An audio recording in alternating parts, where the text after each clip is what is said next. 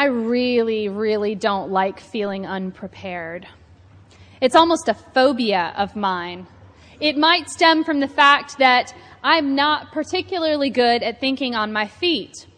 I know that about myself, so I do my best to not have to MacGyver my way through life. I keep backup plans and supplies handy for every occasion, just in case. I have a plastic bin in my car with emergency essentials diapers, plastic bags, bottle of water, snacks, change of clothes, hand sanitizer, etc., etc. Of course, most of the stuff in that essentials bin also lives in my mammoth handbag because you never know. Parables like this one about the ten bridesmaids don't do much to soothe my neurotic fear of unpreparedness. When I hear about the parable of the ten bridesmaids, instead of thinking about the kingdom of heaven or getting excited about Jesus, I think, seriously, I just figured out how to handle getting stuck at traffic at snack time with a two year old in the back seat and now I need to worry about the second coming? Give a girl a break.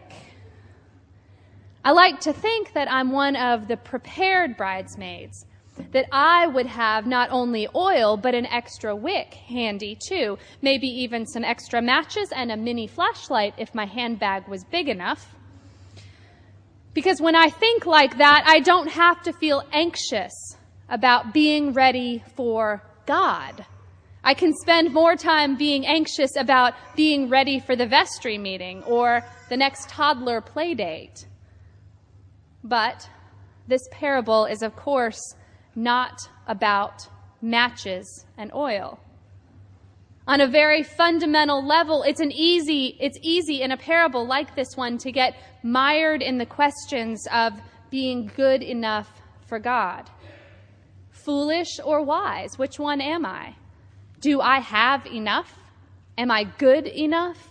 Is my light bright enough that God will recognize me? It's dangerous, this parable.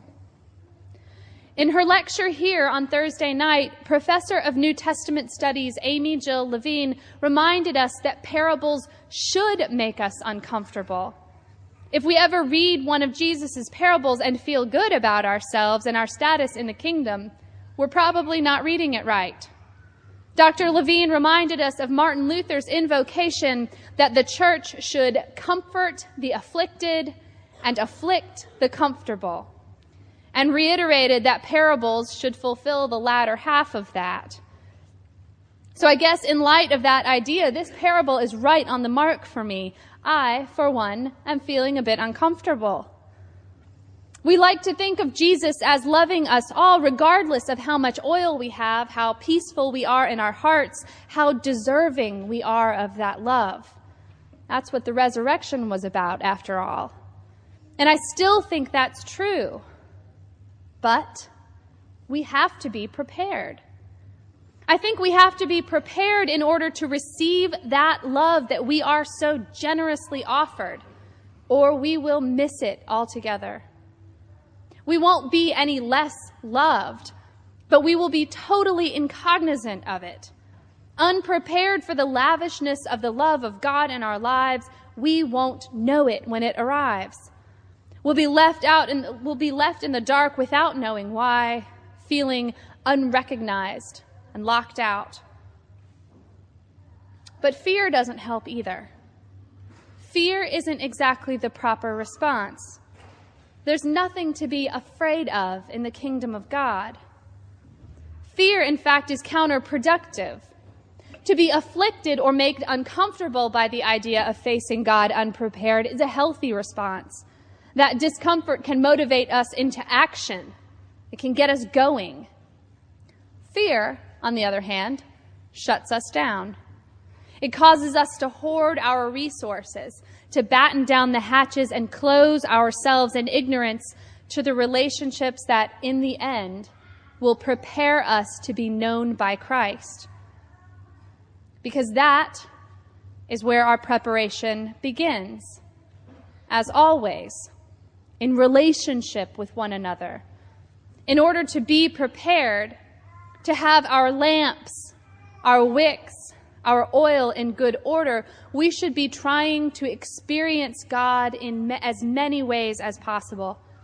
We should be trying to see that face in every face.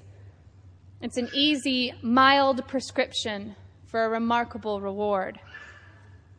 We have multiple opportunities, in fact, to get it right every day. We have chances to fill our lamps every time we interact with others, every time we are able to be in right relationship, to build up a new relationship or mend a broken one.